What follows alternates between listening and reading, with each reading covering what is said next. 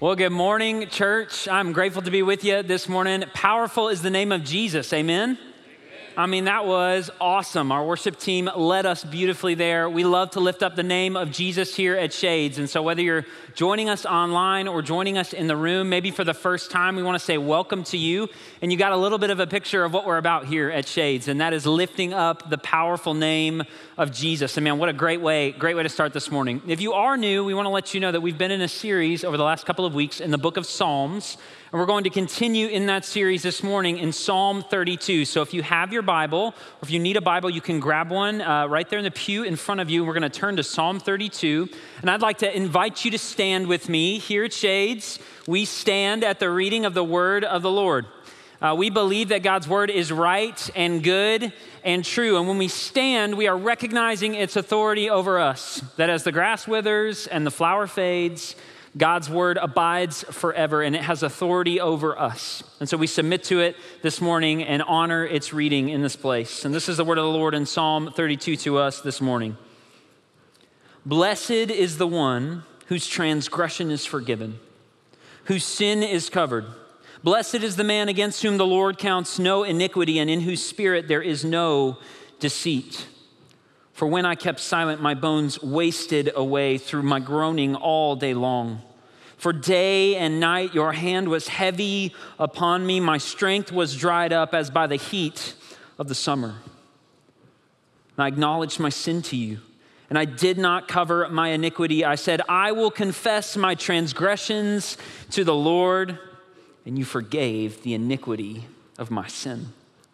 Therefore, let everyone who is godly offer prayer to you at a time when you may be found. Surely in the rush of great waters they shall not reach him. You're a hiding place for me. You preserve me from trouble. You surround me with shouts of deliverance. I will instruct you and teach you in the way you should go. I will counsel you with my eye upon you. Be not like a horse or a mule without understanding, which must be curbed with bit and bridle, or it will not stay near you. Many are the sorrows of the wicked, but steadfast love surrounds the one who trusts in the Lord. So be glad in the Lord and rejoice, O righteous, and shout for joy, all you upright in heart. This is the word of the Lord. Pray with me this morning. Father God, we recognize that your word has authority over us.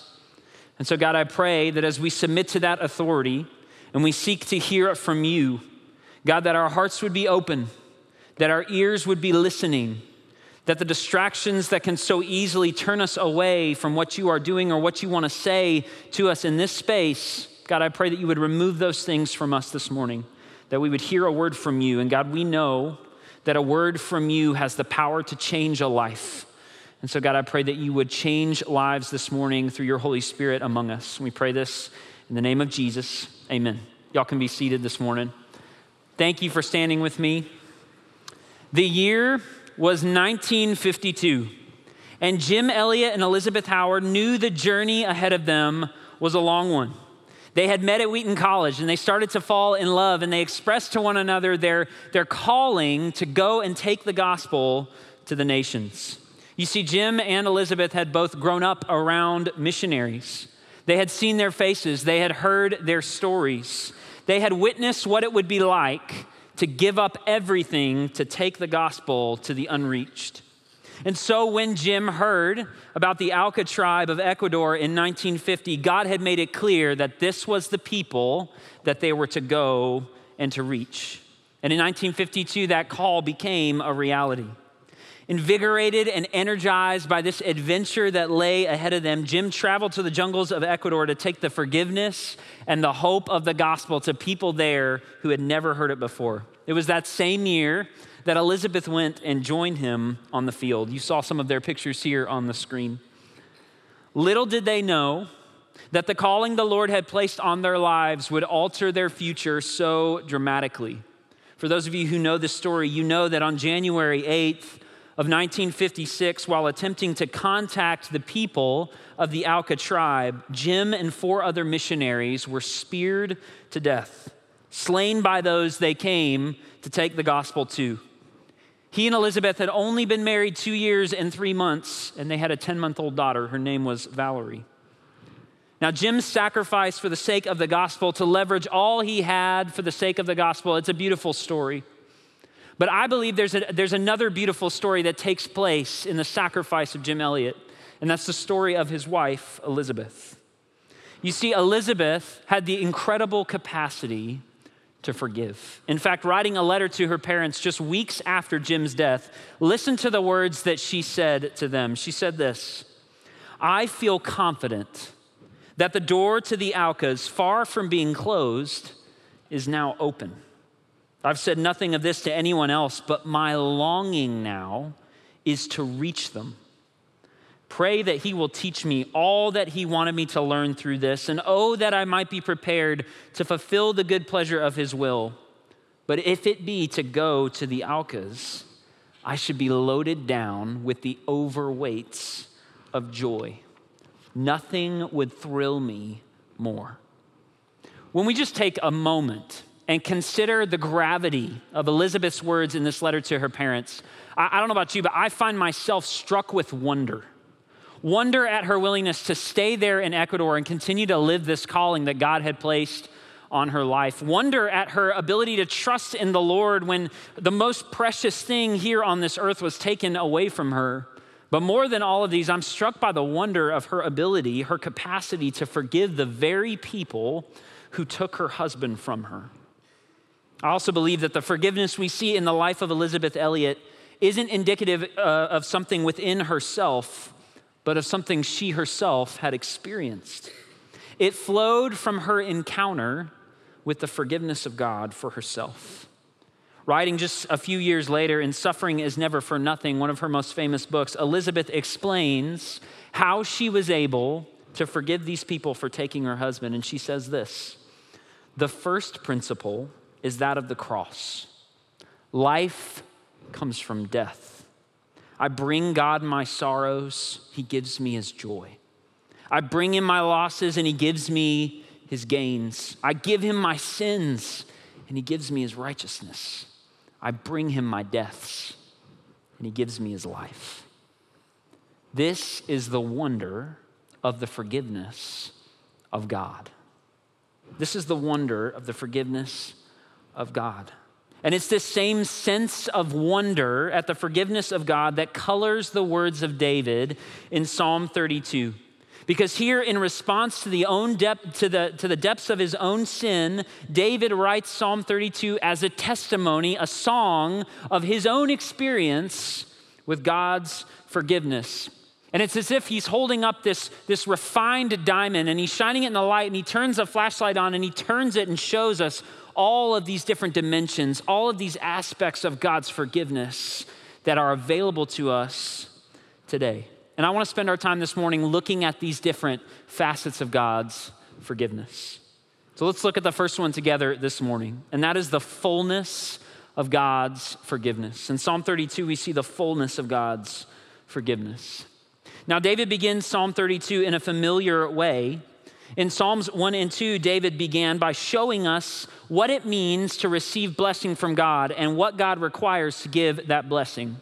But in Psalm 32, David broadens our view of that blessing. And he does this by showing us that God gives blessing not just to those who are righteous, but also to the forgiven.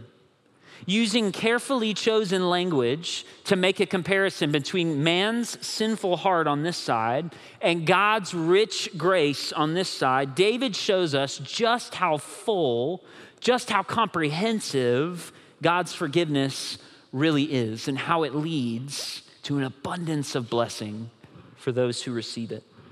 Now, at first glance, in verses one and two, it seems like the same idea is just being repeated over and over again. But we know this to be true about the Word of God, that every single word is there on purpose, that we believe that God had intention in every word. And I believe when we look at Psalm 32, verses 1 and 2, we see some very specific choices of words that David uses to paint a, pic- a, picture for us just how deep our sin really is. And there's three words he uses for sin here. He uses the word transgression, which means to be a rebel or to betray God and his ways. Then he uses the word sin, one who misses the mark of holiness that is set by God.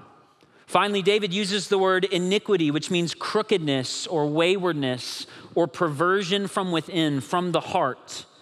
When David uses these words, he's painting a portrait for us that we might see the human condition and, in some ways, look in the mirror. We might actually see ourselves and realize how broken, how lost, in many ways, how helpless we really are.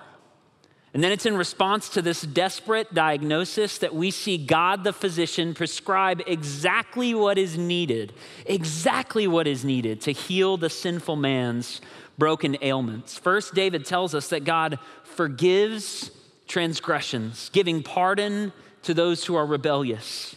Next, David tells us that God covers our sin, making atonement or payment for our unholy living. Finally, David says that God does not count our iniquities against us, but he forgives them, not counting this burden of debt that we build up over the course of a lifetime of sin. This comparison David's making in these verses is meant to reveal to us the source of blessing found in forgiveness.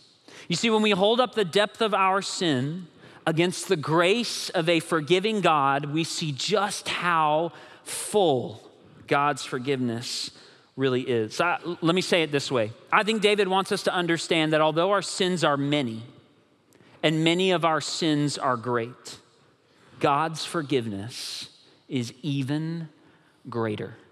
And you might say, How can this be? How can this be true? Well, this truth lies in the fact that God does not offer us forgiveness based upon our sin, but upon the riches of His grace. God does not offer us forgiveness based upon our sin, but upon the riches of His grace. You see, God's not this airline hostess standing at a counter and weighing the bags of our sin to determine whether or not they're going to get on the flight. That's not who God is. God is measuring our sin against the immeasurable riches of His grace in Jesus Christ. And when He does, they're forgiven over and over and over again. All He asks is that we would admit our need and confess our sin to Him, and He will meet our sin with His grace, just like He did for David. What a comfort this truth is. What a balm for the burdened soul that God would forgive those who seek forgiveness, not based on what they've done, but based upon the riches of His grace in Christ. It's a beautiful truth if we choose to believe it. But that's where I struggle. I think that's maybe where some of you struggle. You see, many of us are, are perfectly okay to confess that we believe in the forgiveness of God.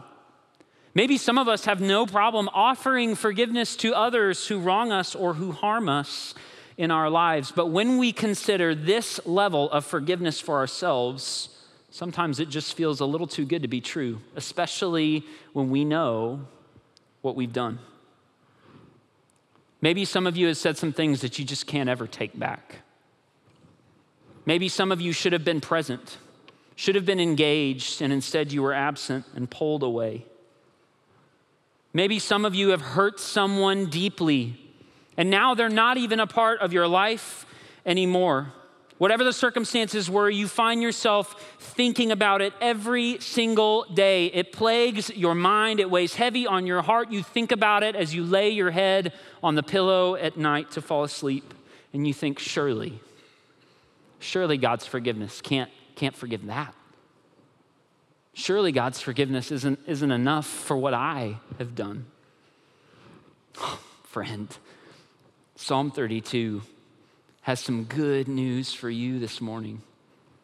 It's a balm for the soul, a prescription from the great physician. It tells us how clearly, how extensively, and how comprehensively God's forgiveness truly is for us this morning. There's no sin, no mistake, no hurt you've caused, no guilt or shame that you have to carry anymore. None of it is outside of the fullness of God's forgiveness. Sins iniquities, transgressions, none of them stand against the riches of the immeasurable grace of our God.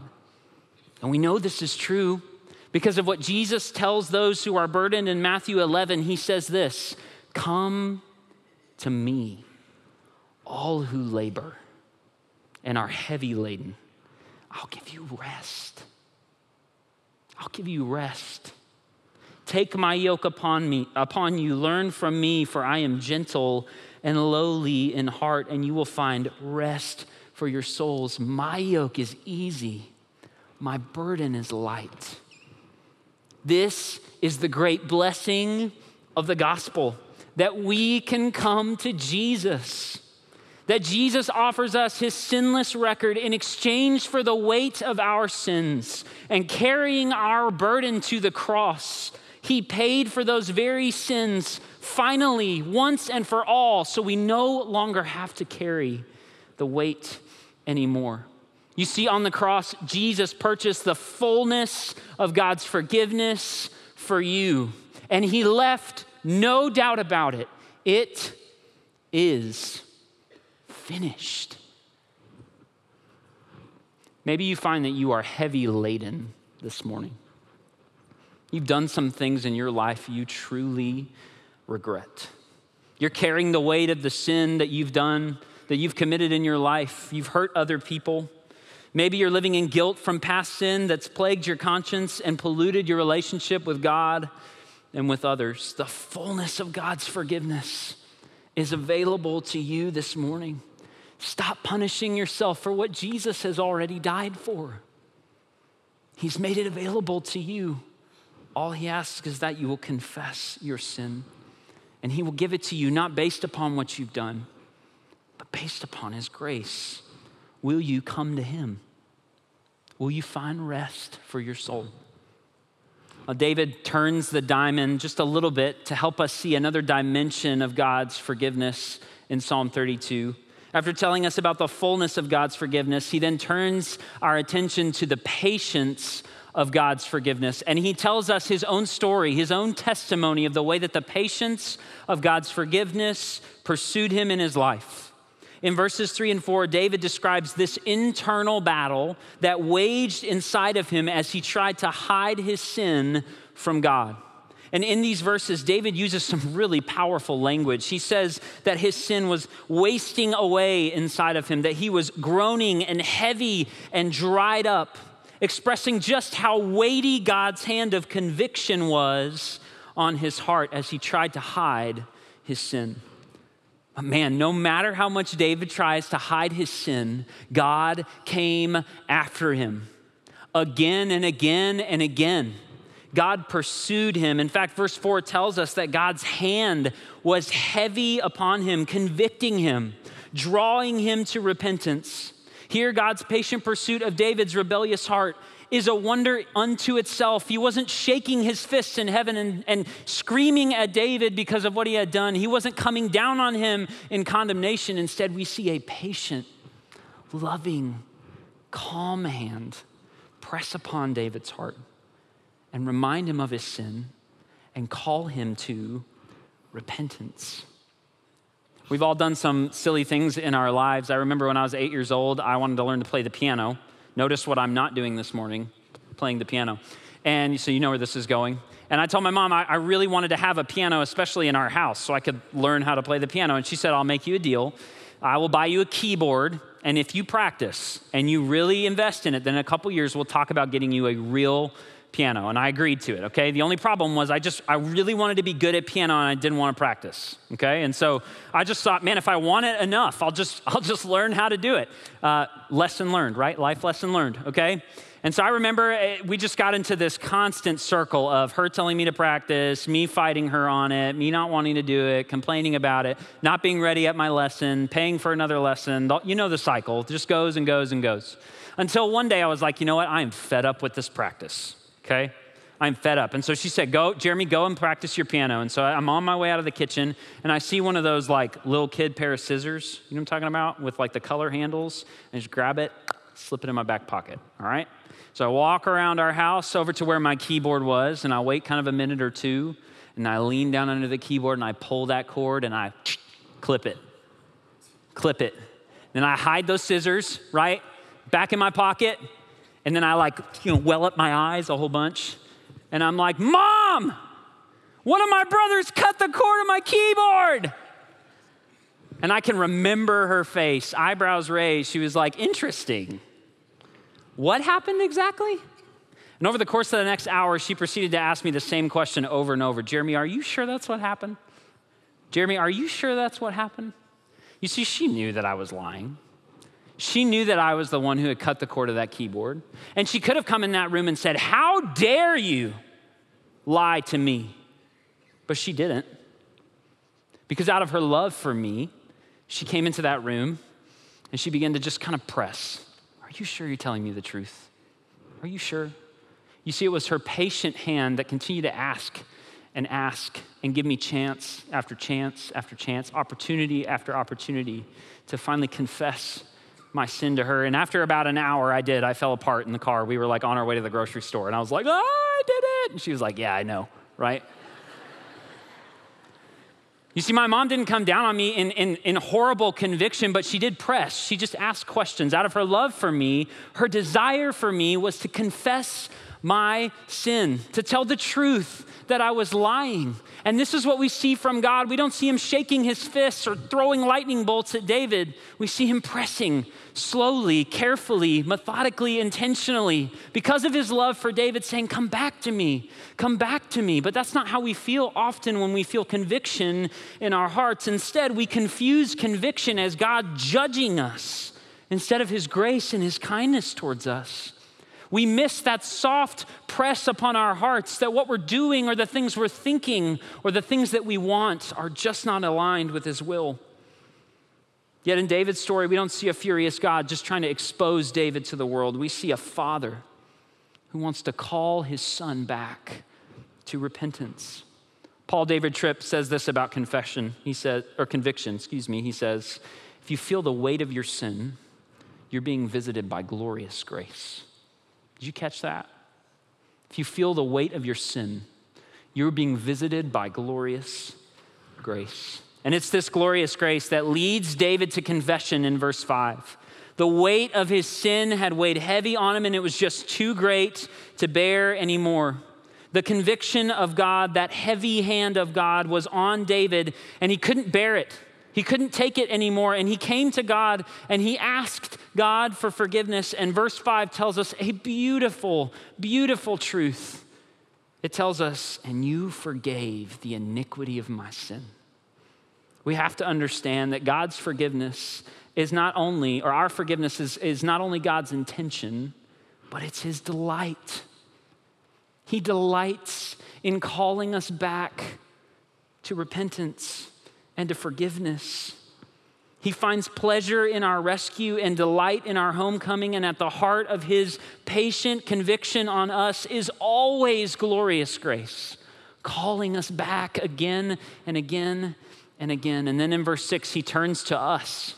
He turns to those of us who are hearing this song of praise, and he pleads with us to confess our sin, to feel the gentle patient pursuit of God, convicting our hearts and calling us to forgiveness while it still can be found. The question for us is will we come? Will we be honest? Will we be transparent about what we're really struggling with in the dark? Will we have courage to know that His forgiveness is enough and that His opinion of us means so much more than anyone who would see us come forward in sin. I think there are many people in this room right now who can relate to David's story. I, I genuinely believe that there are some of you right now in your pew who are feeling the weight of your sin hidden away in your life. You've hidden away secret sins of lust, of anger, bitterness towards those who have hurt you, of gossip of discontentment. Whatever that sin might be, it is plaguing your heart. It is slowly killing you from the inside out, and you've hidden it for so long, and you just don't know if you can tell the truth about what's really going on under the surface of your heart. And so you live your life day by day as if nothing were wrong. You walk the halls of your school, of your office, of your home, of your, of your church, pretending like everything is fine, but you feel the weight of your sin crushing you. The heavy hand of God is on you. And if that's you this morning, you're being visited by glorious grace. Glorious grace. He's coming after you, He's pursuing you. What is it that you need to acknowledge before Him? What is it that you need to confess? Maybe you're here for the first time this morning and you're just trying this whole church thing out. And you don't know what it is. Maybe before you, you didn't really feel like anything was wrong when you did what you wanted to do, but this morning you feel this weight on your heart, this weight on your shoulders. You're not sure what it is. And you feel the burden of the things you've done in your life because of the life, death, and resurrection of Jesus Christ. Forgiveness is available to you this morning. It's a free gift to any who will confess their need. God's patience is at work right now. How will you respond to his glorious grace? David turns this diamond for us one more time, and he shows us the promises of God's forgiveness in verses 8 through 11. He completes Psalm 32 by inviting us into these promises of forgiveness. Here we see that God not only patiently pursues us and fully covers our sin, but he promises to those who would come wisdom and love and joy for anyone who would be found in his glorious grace. In verse 8 and 9, David uses the illustration of a bit controlling the direction of a horse or a mule to express God's promise to guide the forgiven away from their sinful lifestyle and into a new life that is pleasing to Him. Here we see God's promise through David to give direction and protection to the forgiven so that they can follow in obedience and, and follow in a way that honors the Lord and turn away from their sin and turn towards a newness of life. Verse 10 tells us that David promised God's love for those who would be found in forgiveness. That God, through David, says, No, the steadfast love of the Lord will surround you if you are forgiven. You are locked in you are secure. You are assured that God's love for you through his forgiveness will always remain, that grace will be available to you. This is the steadfast love that is promised to those who are forgiven. And finally, David completes Psalm 32 with verse 11, and I love this. It's like a loud verse. It's like he's shouting as he's writing, shouting about the blessings of forgiveness. God promises a newfound joy to those who were unrighteous and are now declared righteous in God's eyes. What could be greater than the celebration of the forgiveness of our sin and the redemption of our lost hearts? It's these promises in verses 8 through 11 that show us this identity exchange that happens when we receive the forgiveness of God. You see, not only does God forgive our sins, but He adopts us as sinners and He makes us sons and daughters. He doesn't just rescue us as rebels, but He redeems us as friends. Here we see forgiveness is not an end at all, but a beginning, an entry point into relationship with the living God. In his sermon collection entitled A Gift of Love, Martin Luther King Jr. said this on the invitation found in forgiveness. He said, Forgiveness does not mean ignoring what has been done or putting a false label on the evil act. It means rather that the evil act no longer remains a barrier to the relationship. Listen to this part. Forgiveness is a catalyst, creating the atmosphere necessary for a fresh start and a new beginning. This is the promise that we see in verses 8 through 11 that God would give us a new beginning in the forgiveness that He offers to us. You know, it's amazing to consider that when David wrote Psalm 32, Jesus hadn't even entered into the picture yet. He hadn't even come into history yet. The grace David experienced from God in response to his sin was given to him because he made a sacrifice in the temple to cover his sin. And in this sacrifice, David would have shed the blood of an animal to cover his sin.